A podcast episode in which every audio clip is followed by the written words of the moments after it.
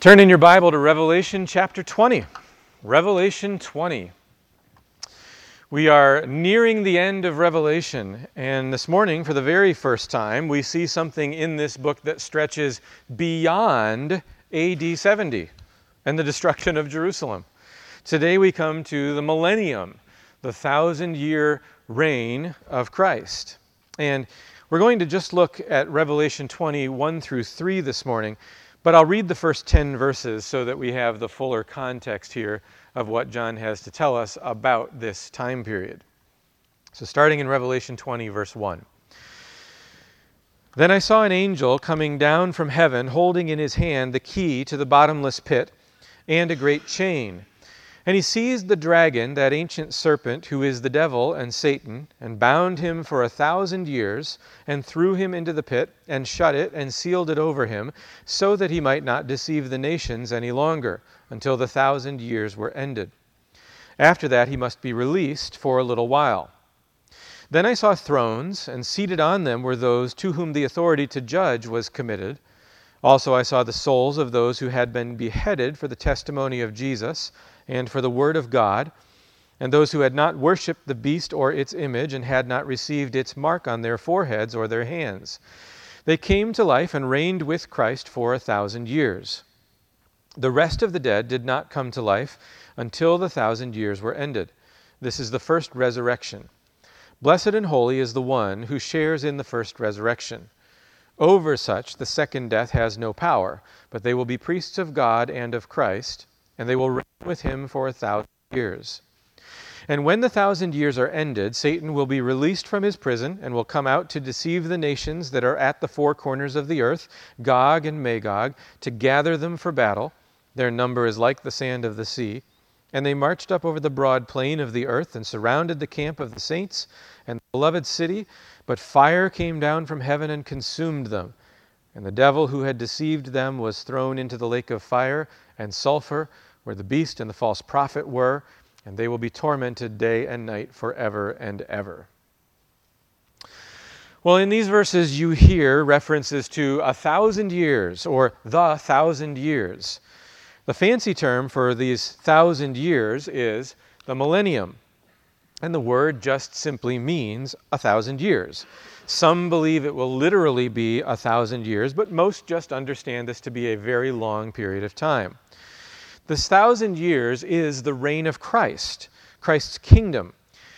Because Satan is bound and Christ's kingdom is advancing and growing, it's known eventually as a time of peace. This place in Revelation is the only place in the whole Bible where the thousand years is referenced. Now, there are other places that talk about Christ's kingdom, but nowhere else is it specifically referenced as a thousand years. So it's a little bit surprising that the millennium has become the single most defining distinction among different views of eschatology or end times. The different major positions on end times kind of take their names from what they believe about the millennium. Somebody has said that it's a thousand years of peace that Christians like to fight about. Now, this morning, most of our time will be spent looking at the binding of Satan. What does it mean that Satan is bound? How does this fit into the picture of the story of Scripture? But before we do that, it would be good for us to try to get some clarity about the different views of end times. And we've done this before. I'm going to do it again, but I'm going to do it I'm going to try to be clear but brief, okay, as we do this. There are three main positions about the millennium. And then, of those three, two of them have two kind of different major views inside them. So there's a total of five kind of major significant different views that I will try to explain the basics for. We looked briefly at these positions back in May when we were in Revelation 11, so hopefully it sounds familiar, but I think it'll be helpful to go over them again. The three main positions are premillennial, postmillennial, and amillennial. Now, you can see that each name has to do with the millennium, but each has a different prefix. And the prefix is indicating where the return of Christ fits in relation to the millennium. So, premillennial means Jesus returns before the millennium. Post millennium, millennial means that Jesus returns after the millennium, and amillennial actually says that Jesus also returns after the millennium, just like postmillennialism does, but it makes the millennium spiritual rather than an earthly reality. So, a, that prefix means not, which is really not a fair name because they do believe there's a millennium. It's just spiritual in nature rather than physical. But really, all those who are amillennial are technically postmillennial because they all believe the return of Christ will be after the millennium as well. Okay? Let me give you some diagrams that'll hopefully help to visualize this, and this is very basic. There's a lot more detail that could be put in, but I just want you to get the basic idea. Here's what premillennialists have believed for most of church history. So, at some point in the future, there will be a time of tribulation. And then Jesus will return, followed by the reign of Christ on earth. And that reign may or may not be literally a thousand years, but it'll be a long time. And after the reign of Christ on earth, then there will be a final judgment of everyone. Now, another version of premillennialism is what is known not as historic premillennialism, but dispensational premillennialism. And this is the most well known and popular view of end times in Christian culture today in America. But it's important to realize that this is a very recent view. Before the early 1800s, no one held, held this view. It hadn't been invented yet. And this is the view that's reflected in like the Left Behind books or in the older Thief in the Night movies, that kind of thing. And this view says that at some point in the near future, there will be a secret rapture of the church. Jesus will return secretly without coming all the way to earth, and believers will rise to meet him in the air, and then they will go be with him in heaven for seven years, during which time there will be great tribulation on earth. And then at the end of the seven years is when Christ returns all the way to the earth to set up his kingdom on earth. And that kingdom will be Jewish in character and he'll reign for a literal thousand years, after which is the final judgment. Okay, that's dispensational premillennialism. The view called postmillennialism says that Jesus will return after the millennium. The time of tribulation that the Bible talks about was the time of suffering in Jerusalem and Judea leading up to AD 70. And this view holds that the kingdom began in the ministry of Jesus and the apostles. And once the judgment fell on Jerusalem in AD 70, at that point the kingdom was fully established, though it was small, and then it grows through the current age as the gospel message spreads around the world and more and more people believe. Its growth is like a tiny mustard seed that grows into a great plant, or yeast in a lump of dough, which over time leavens the whole lump. And at the end of this time period, Christ will return and carry out a final judgment. The view called amillennialism also holds that we are currently in the millennial period, but the thing that makes this view different is that the kingdom is only spiritual. Okay, so the kingdom is the rule of Christ in the hearts of his people, and there's no expectation that this will have an impact on the rest of the world. At the end of this time will be a time of tribulation followed by the return of Christ and the final judgment.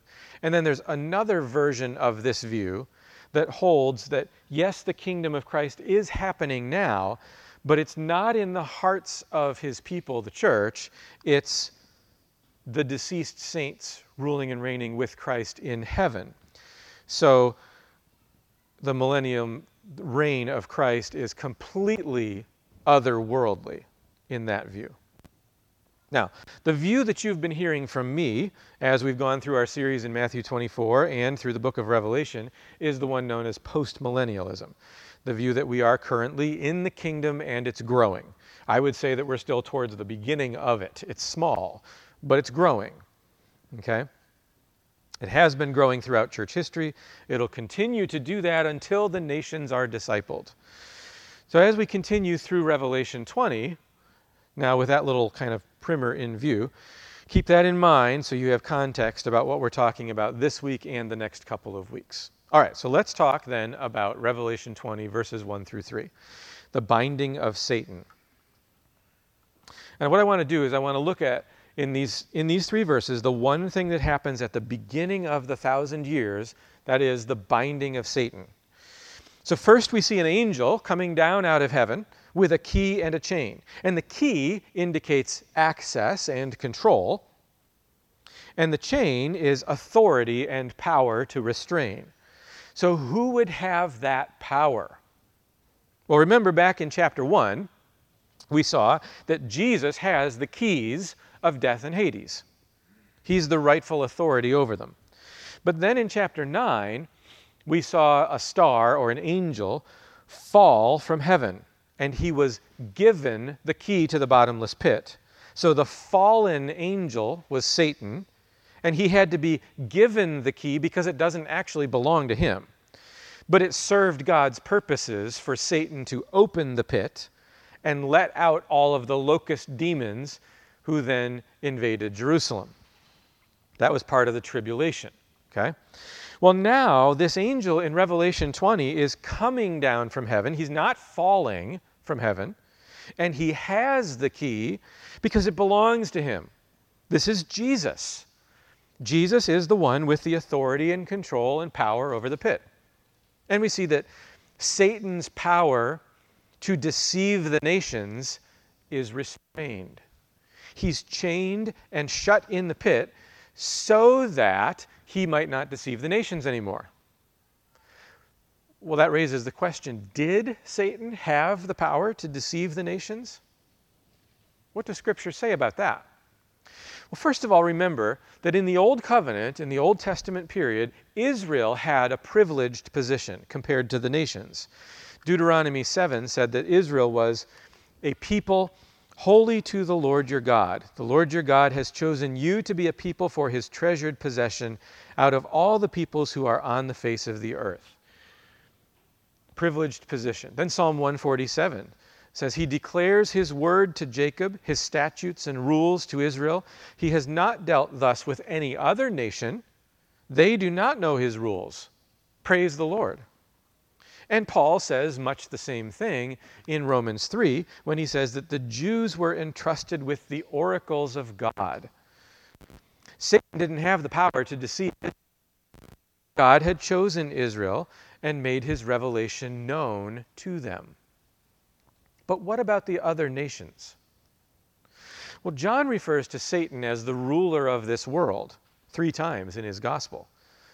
And when Paul writes to the church in Corinth, he says that what pagans sacrifice, they offer to demons and not to God.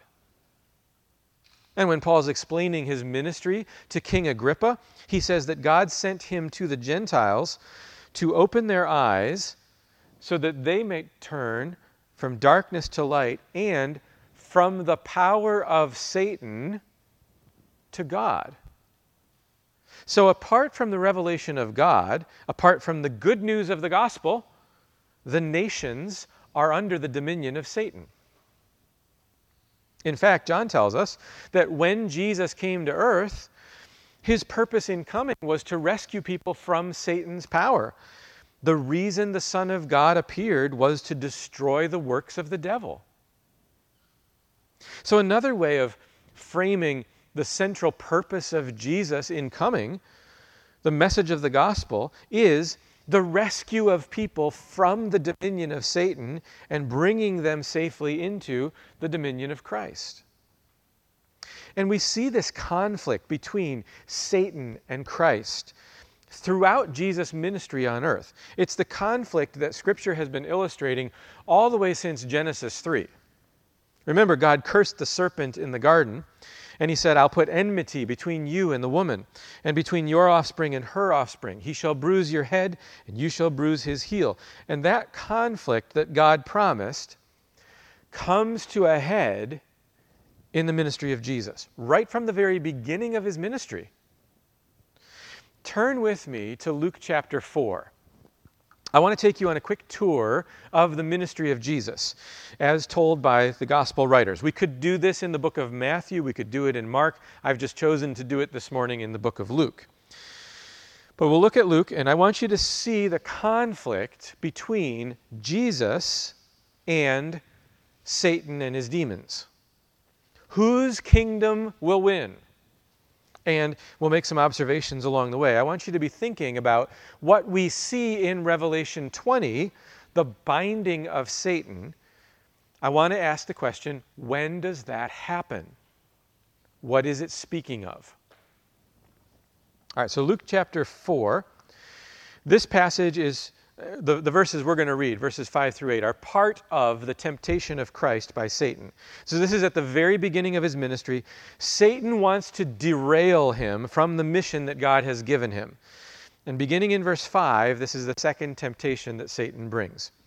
And the devil took him up and showed him all the kingdoms of the world in a moment of time, and said to him, To you I will give all this authority and their glory, for it has been delivered to me, and I give it to whom I will. If you then will worship me, it will all be yours. And Jesus answered him, It is written, You shall worship the Lord your God, and him only shall you serve. So Satan offers the kingdoms of the world. And this is why Jesus came. The kingdoms of the world will belong to him. Remember what we've seen in Psalm 2 Ask of me, and I will make the nations your heritage and the ends of the earth your possession. Jesus came to earth, and as his ministry begins, both John the Baptist and Jesus are saying, The kingdom is at hand. Jesus is announcing the good news of the kingdom. So Satan's offer makes sense. He's offering the very thing that Jesus came for. But if Jesus were to take Satan's offer, then he would not be achieving the kingdom God's way. He would be bypassing the cross. He would be gaining the kingdom, but not the people that he came for. And notice, too, Jesus doesn't contradict Satan's claim. Satan says that the kingdoms of the world, their authority and glory, have been given to him, to Satan. Jesus doesn't contradict that. Satan had dominion over the nations, not over Israel, but over the rest of the nations, until Jesus came announcing the arrival of his kingdom. Look down now at verse 13. Verse 13. And when the devil had ended every temptation, he departed from him until an opportune time. That tells you the conflict is not over at this point. Satan is going to continue this battle. Now look down at verse 34. Verse 34. Starting in verse 31, we have the story of Jesus healing a man with a demon. And look at verse 34. When the man with the demon encounters Jesus, the demon cries out, Ha! What have you to do with us, Jesus of Nazareth? Have you come to destroy us? I know who you are, the Holy One of God. So, do you see? The demons know why Jesus has come. Have you come to destroy us? This is a spiritual battle, and Jesus' kingdom will defeat Satan's kingdom. Look down at verse 41. Verse 41. And demons also came out of many, crying, You are the Son of God. But he rebuked them and would not allow them to speak because they knew that he was the Christ. The demons know who he is, and he has power over them. Jump over now to chapter 8. Luke chapter 8. Here, Jesus encounters another man with demons. And look what he says in verse 28. Luke chapter 8, verse 28. When he saw Jesus, he cried out and fell down before him and said with a loud voice, What have you to do with me, Jesus, Son of the Most High God? I beg you, do not torment me. Why is he worried about torment? Well, this is the demon speaking through the man, and he knows that Jesus has come to defeat them. Pick it up then in verse 29. For he had commanded the unclean spirit to come out of the man. For many a time it had seized him. He was kept under guard and bound with chains and shackles, but he would break the bonds and be driven by the demon into the desert. Jesus then asked him, What is your name? And he said, Legion, for many demons had entered him. And they begged him not to command them to depart into the abyss. See, Jesus is setting captives free. He's taking Satan's dominion away from him. And the demons beg him not to command them to depart to the abyss. What is the abyss? It's the bottomless pit of Revelation 20. They know that's where they are ultimately going to go, but not quite yet. Now we come to two very important passages. Turn with me to Luke 10. We're going to start in verse 17. Luke 10. In this chapter, Jesus sends out disciples as missionaries. And in verse 17, they come back to report to Jesus. Verse 17 The 72 returned with joy, saying, Lord, even the demons are subject to us in your name. And he said to them, I saw Satan fall like lightning from heaven. Behold, I have given you authority to tread on serpents and scorpions and over all the power of the enemy, and nothing shall hurt you. So the disciples find that they have authority over the demons when they speak in Jesus' name. Jesus' name signifies his power and authority, and Jesus has delegated that authority to them. But also note what Jesus says by way of explanation in verse 18 I saw Satan fall like lightning from heaven. What is Jesus saying? He has seen Satan falling from power. Satan's dominion is fallen. We see this in Revelation 9, where John says that he saw the star fallen from heaven to earth. But the point to note is that Jesus is telling them that in his ministry, Satan's power has been broken. Satan is fallen. Now look at the next chapter, chapter 11, verses 20 to 22. Here, Jesus is casting out a demon, and some of the people accuse Jesus of working for Satan. I mean, after all, if you tell the demons what to do and they obey you, then you must be in league with Satan. Listen to what Jesus says in response, starting in verse 20. But if it is by the finger of God that I cast out demons, then the kingdom of God has come upon you. When a strong man, fully armed, guards his own palace, his goods are safe.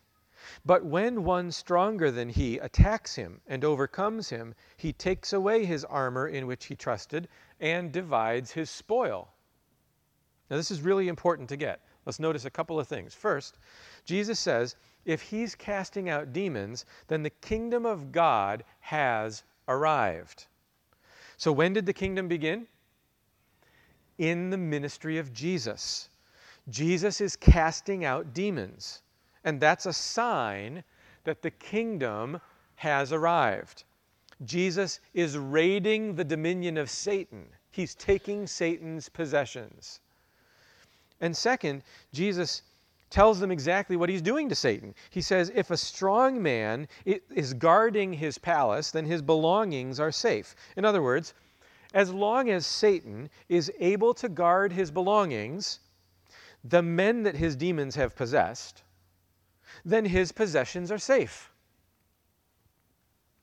But when someone stronger than the strong man comes along and defeats him, then the strong man's possessions are taken by the stronger man.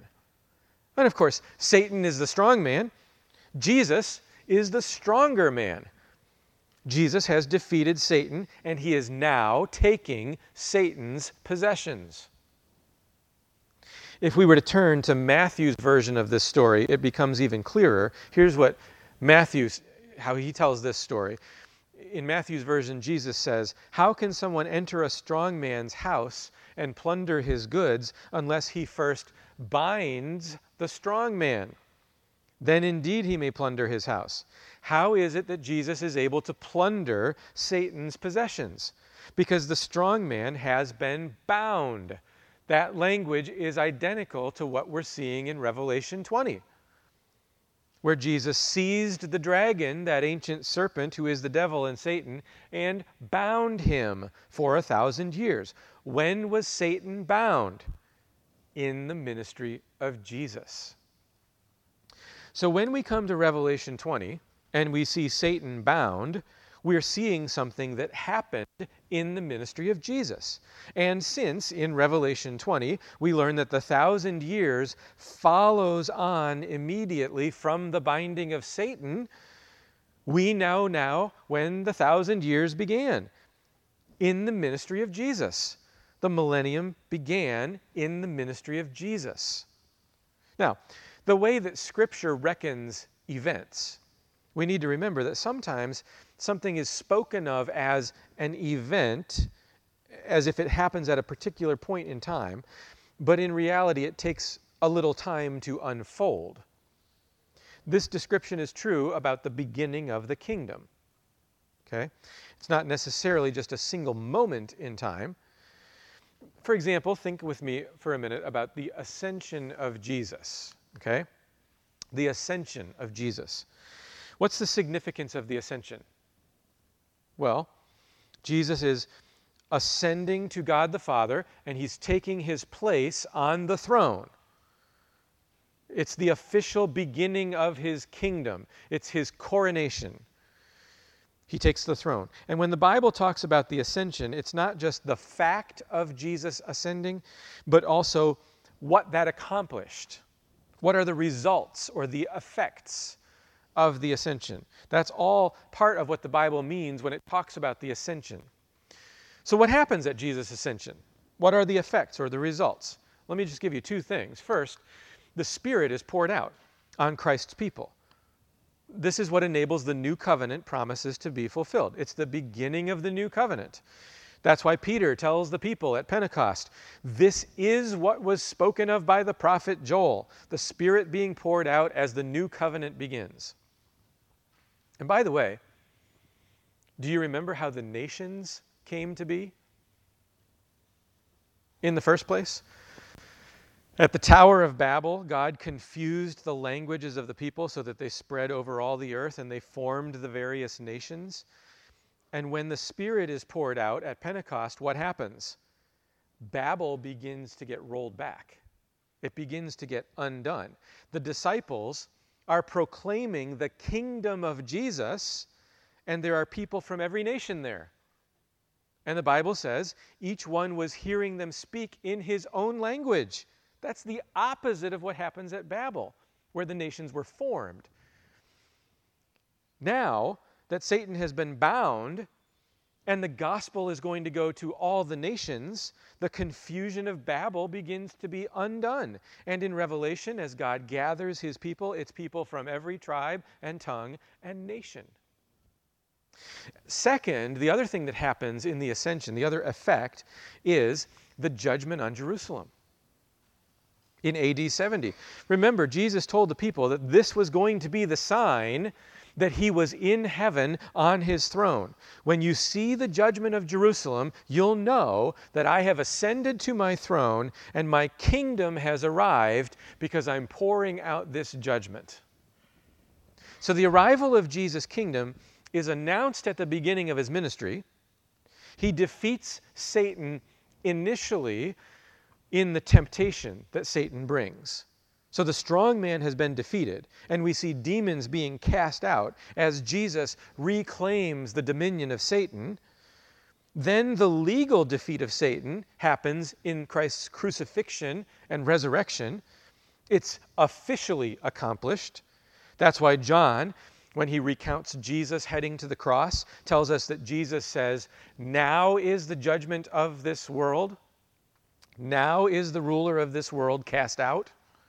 In Jesus' death and resurrection, Satan is officially defeated.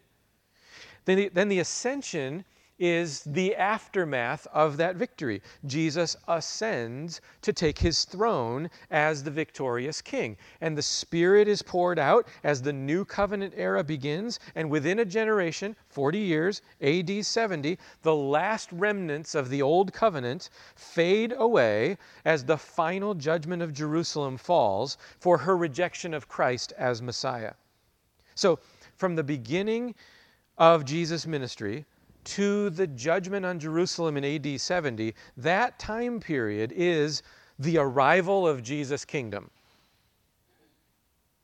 It, it begins with that initial victory over Satan. There's the legal victory at the cross. There's the formal coronation. And then the final doing away with the old covenant. All of that is the arrival of Jesus' kingdom.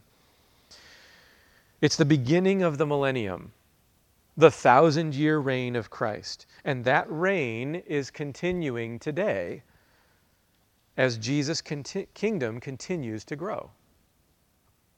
Now, before we talk about the growth of that kingdom, let's make sure we're clear about the binding of Satan. In the text, we see that the angel, Jesus, binds Satan with a great chain and throws him in a pit. Now, what does that mean? Well, things that are chained up are still there.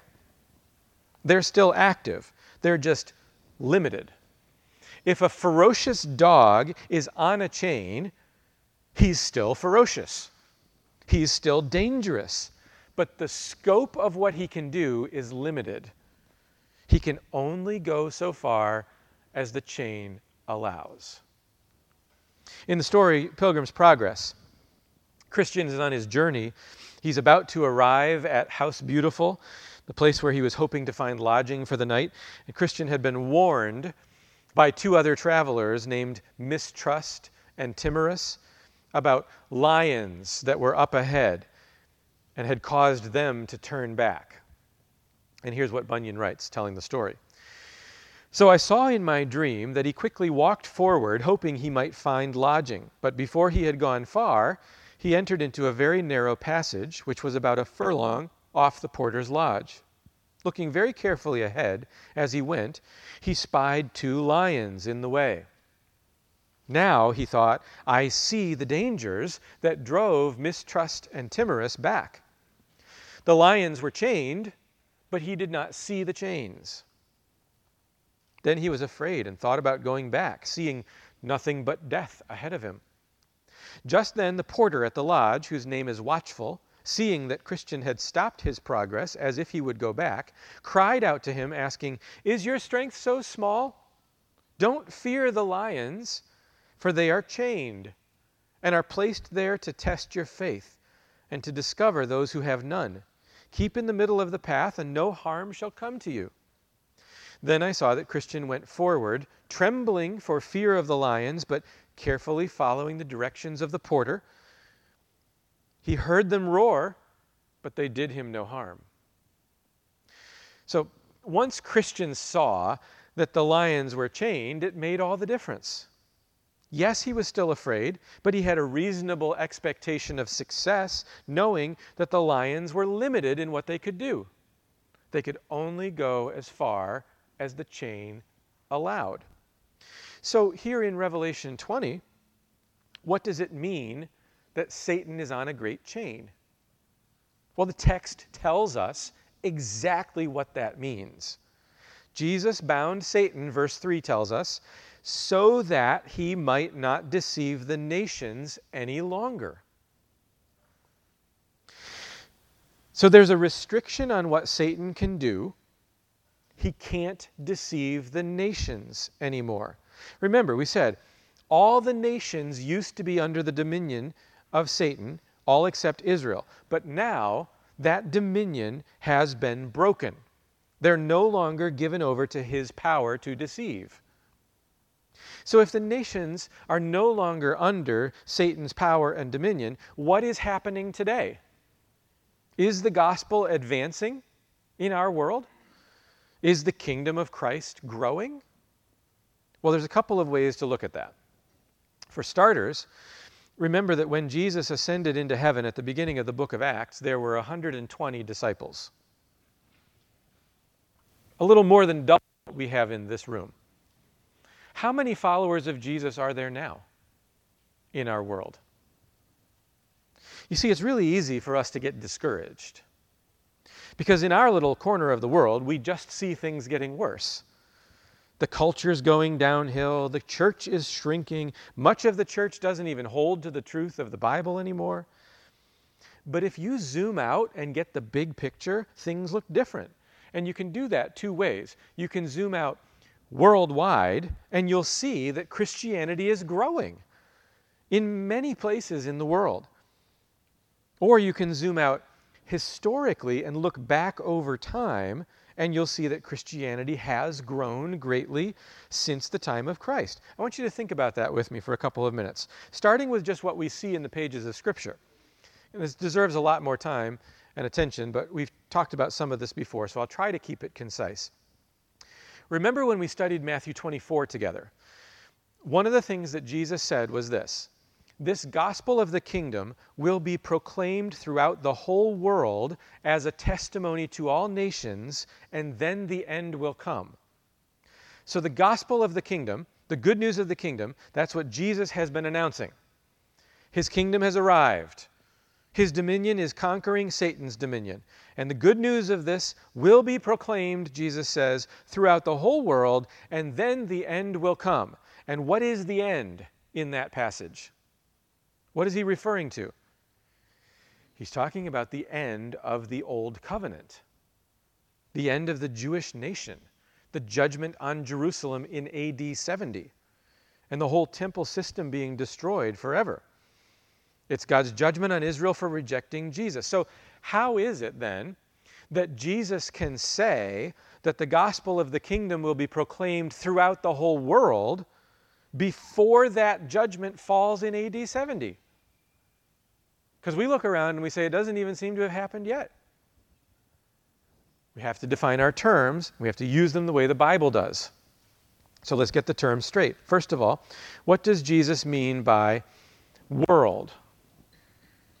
The word for world that Jesus uses here is the word oikumene. It's the word we get economy from. It has to do with a system.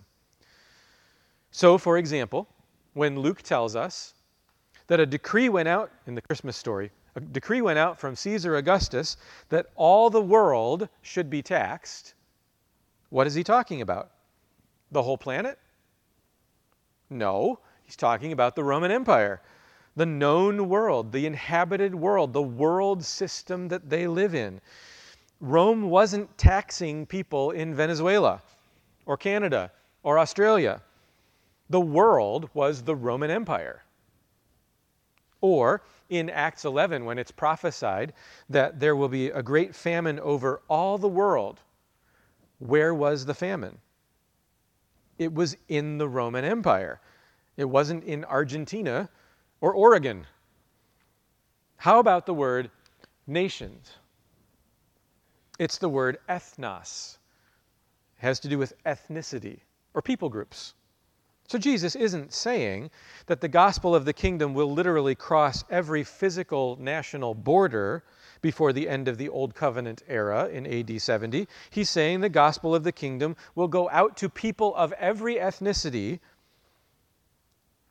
all the nations of the world, no longer will it be focused just on Israel, but now on all people. So the question is did that happen before AD 70?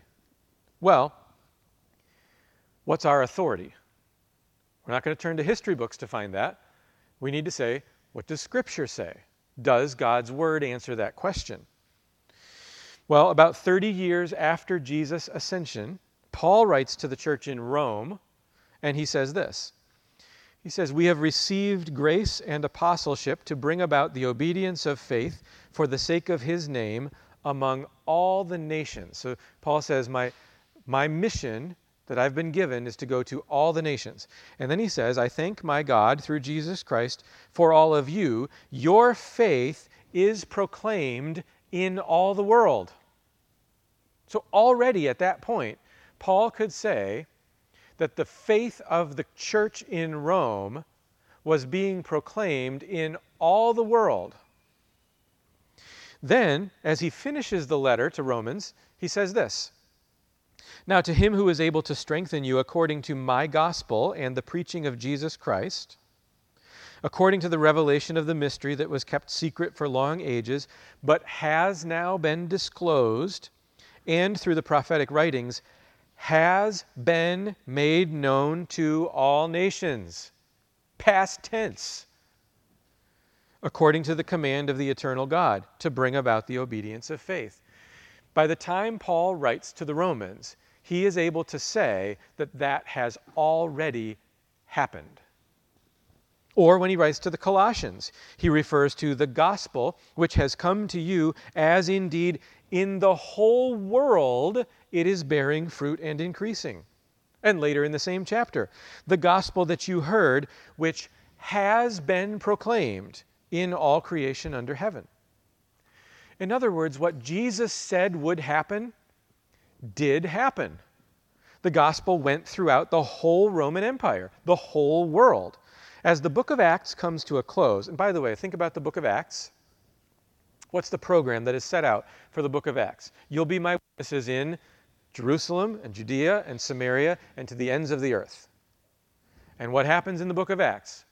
It starts in Jerusalem, the disciples go to Judea, they go to Samaria, and by the end of the book of Acts, you have Paul having gone through the known world, and he's now in Rome, all the way at the very heart of the empire. Okay? And as the book of Acts comes to a close, Paul's in prison in Rome, but he says that there are members of Caesar's own household that are part of the church. They've become Christians. And the point for Revelation 20 is this Satan has been bound so that he can no longer deceive the nations. And since that has happened, even in the first decades of the church, we see the gospel going to the nations and bearing much fruit. Think of it this way in the first several thousand years of world history, up until the time of Christ, how many nations served and obeyed God? One, Israel. And yes, they're a little questionable at times, but you could generally say they served and obeyed God. All the rest of the nations did not, because they were under the dominion of Satan. How about after the time of Christ?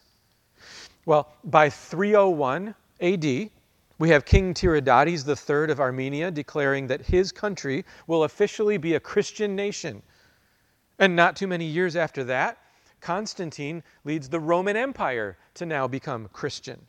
Does that mean that every person was a Christian? No, of course not.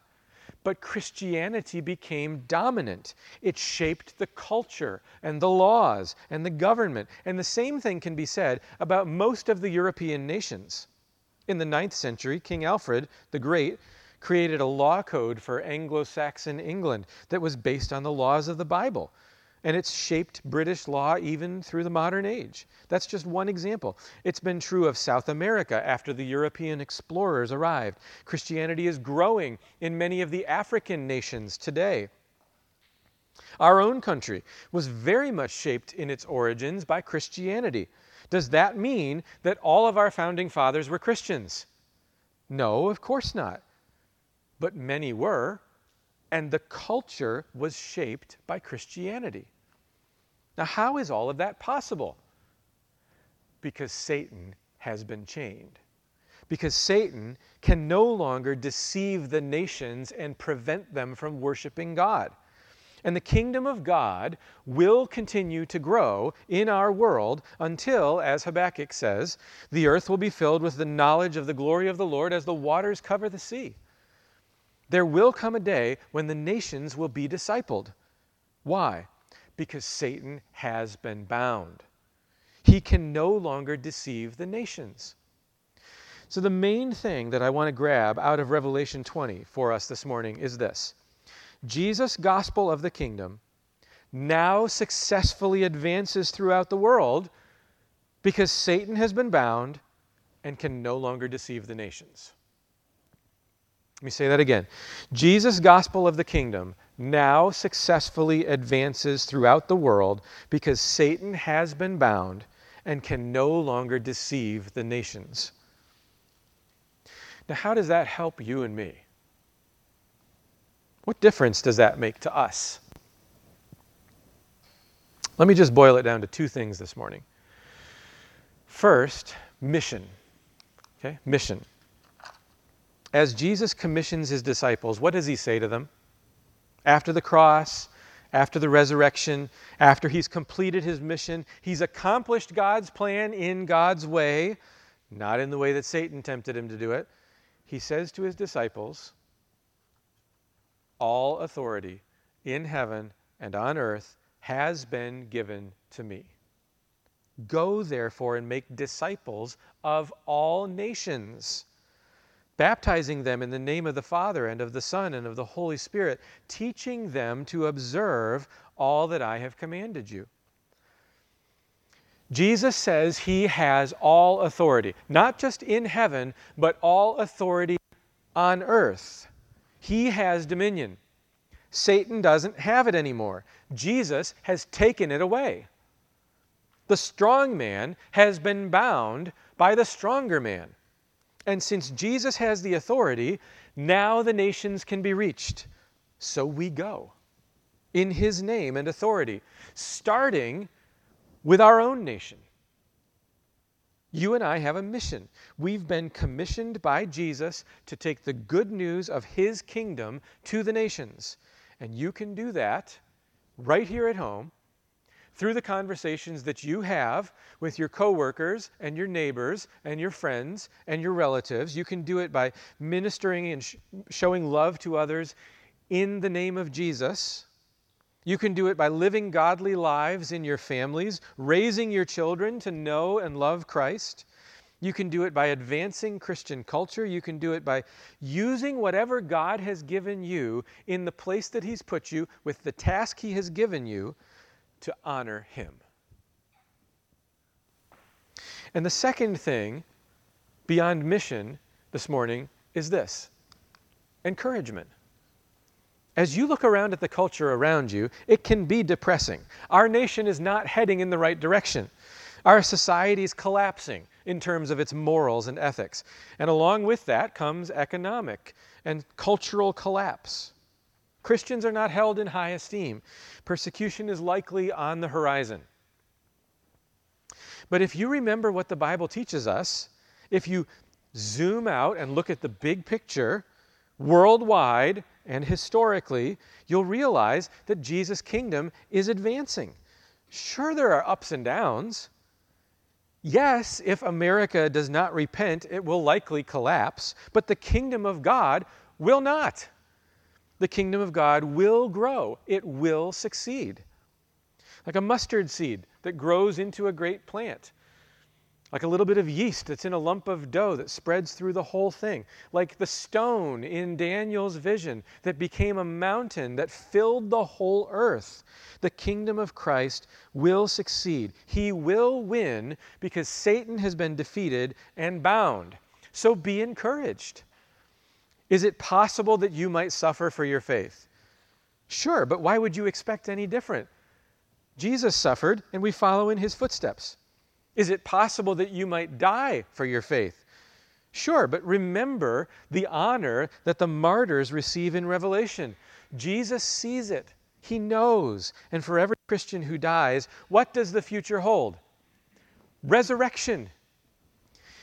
1 Corinthians 15 is Paul's long explanation of the nature of the resurrection the future hope that we have as Christians, no matter what we face in this life. And in fact, in that chapter, Paul speaks of the reign of Christ. And here's what he says He must reign until he puts all his enemies under his feet. The last enemy to be destroyed is death. So notice, the reign of Christ is characterized by him putting enemies under his feet. The reign is not characterized, at least initially, by all the enemies already being under his feet. It's a process, and he's reigning while he does that. And it's going to progressively happen until the final enemy is defeated. And the final enemy is death. The forces of the world are being defeated as the gospel conquers the nations and as more and more people submit to him. The last and final enemy that is defeated is death itself. Then the kingdom comes to an end, and he hands it over to God the Father, having brought all things into alignment to himself and under submission to himself. Now, when will the last enemy be defeated? When will death be beaten? In the resurrection. All of Christ's people that death has claimed will be raised to life and death will be defeated.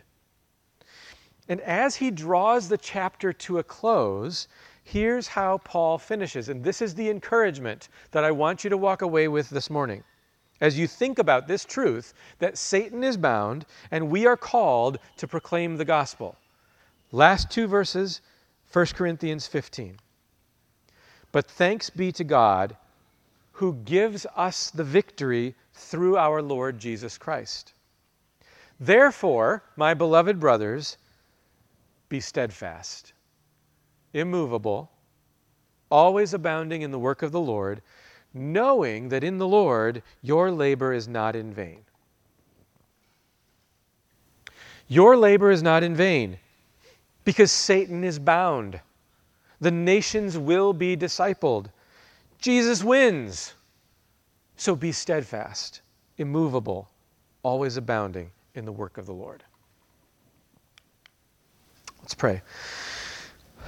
Lord, we thank you for the victory that you have gained. It's a victory that no one else could have gained. We thank you that you've defeated Satan, that he is bound, that he is restrained and limited.